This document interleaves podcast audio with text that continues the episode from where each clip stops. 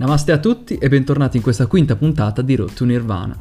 Nella puntata precedente abbiamo parlato dell'ego e di come questo strumento, utile in passato per evolverci come specie, possa trasformarsi nel principale freno alla nostra realizzazione.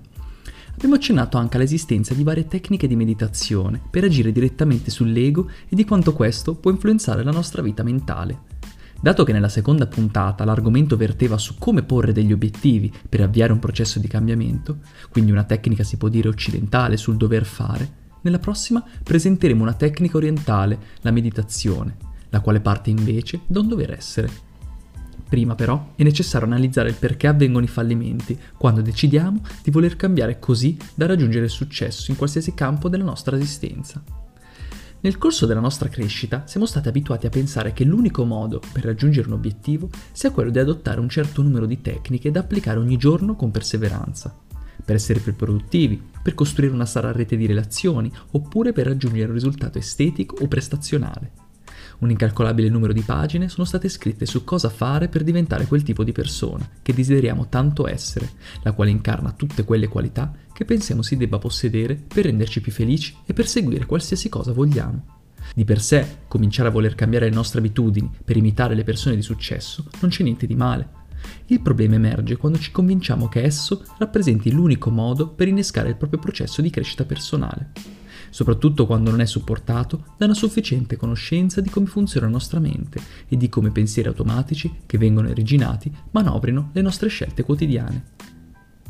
Nelle precedenti puntate abbiamo già posto l'attenzione sulle abitudini e di come queste non siano altro che singoli comportamenti ripetuti nel tempo, fino a diventare inconsapevoli, guidati da schemi mentali che non sono sotto il nostro diretto controllo abbiamo osservato come il comportamento rappresenti l'ultimo tassello di un processo che vediamo partire fin dalle profondità della mente, attraverso quelle che abbiamo chiamato credenze nucleari. Sotto questa prospettiva, la volontà di modificare quelle modalità di comportamento che non apprezziamo somiglia tanto alla volontà di cambiare il risultato in un'espressione matematica, senza applicare alcuna revisione nei confronti dei passaggi precedenti. Il risultato contiene già al suo interno l'intero processo il quale necessita di un'approfondita analisi per individuare quel passaggio errato così da poterlo correggere. Quindi ha senso forzare il risultato quando basterebbe individuare il punto errato del processo, mente e comportamento, correggerlo e osservare il risultato stesso cambiare autonomamente.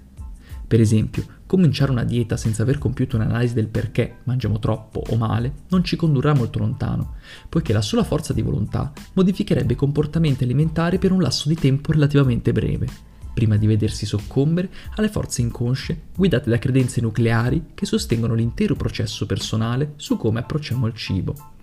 Domande come cosa rappresenta per me mangiare? In passato il cibo ha svolto una funzione di balsamo emotivo nei confronti di un trauma?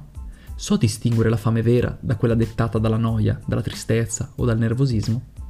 Rispondere sinceramente a queste domande renderebbe la dieta molto meno faticosa, perché non saremo più in conflitto con noi stessi e con le energie che guidano le nostre abitudini. Il principio di ogni successo è sempre un'armonia fra ciò che vogliamo e le forze che abitano il nostro inconscio.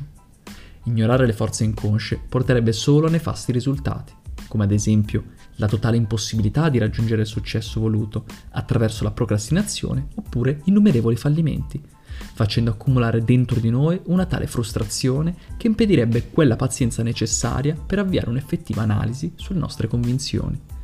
Oppure il raggiungimento effettivo del successo, ma con la soppressione di ogni energia, rendendo la propria vita interiore un inferno. Il costo sarebbe così elevato da non provare alcun piacere verso il successo ottenuto, ma anzi tenteremo in ogni modo di autosabotarlo. L'equazione fra costi e benefici deve far parte di qualsiasi strategia di cambiamento, domandandosi sempre se io raggiungessi quella condizione desiderata, quale sarebbe il costo da pagare? Ecco, cominciamo ad abbassare notevolmente questo costo, cercando di allinearci il più possibile con le nostre intenzioni inconsce. Quindi la questione affrontata si può riassumere così. Per cambiare, ho bisogno di mettere in pratica certe tecniche oppure devo lavorare sulle mie credenze profonde che guidano la mia esistenza, aspettandomi poi di vedere attuarsi automaticamente le stesse tecniche consigliate? Meglio il modo occidentale del cambia le tue abitudini per cambiare te stesso? Oppure il metodo orientale del cambia te stesso per cambiare le tue abitudini? In realtà non esiste la strada corretta. Ogni percorso, se condotto con onestà, porta al medesimo risultato voluto. Partire dal principio o dal risultato sono solo due espedienti per incrementare la consapevolezza verso noi stessi, per abituarci a osservare con distacco ogni aspetto della nostra esistenza. Entrambe le strategie partono dallo stesso punto, ma osservato con prospettive differenti. Se ciò che fai è ciò che sei, allora è uguale anche il contrario. La sensazione di partire da due punti diversi rappresenta un'illusione che può motivare il praticante nel proseguimento dell'obiettivo, ma che in ogni caso avrebbe raggiunto anche se fosse stato fermo in uno stato di non pensiero. Solo la consapevolezza è il motore del cambiamento. Sostanzialmente fra fare qualcosa e non fare niente non esiste differenza se il fine rimane il raggiungimento di una sempre più ampia consapevolezza di sé. Ogni tecnica che adottiamo ha una funzione ben precisa, che va poi trascesa tramite il conseguimento del nostro fine.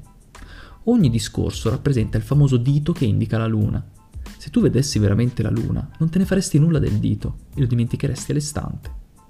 Aggrapparsi alla tecnica o alle parole è il motivo principale della sensazione di spaesamento o di illusorio progresso che caratterizza ogni percorso di realizzazione.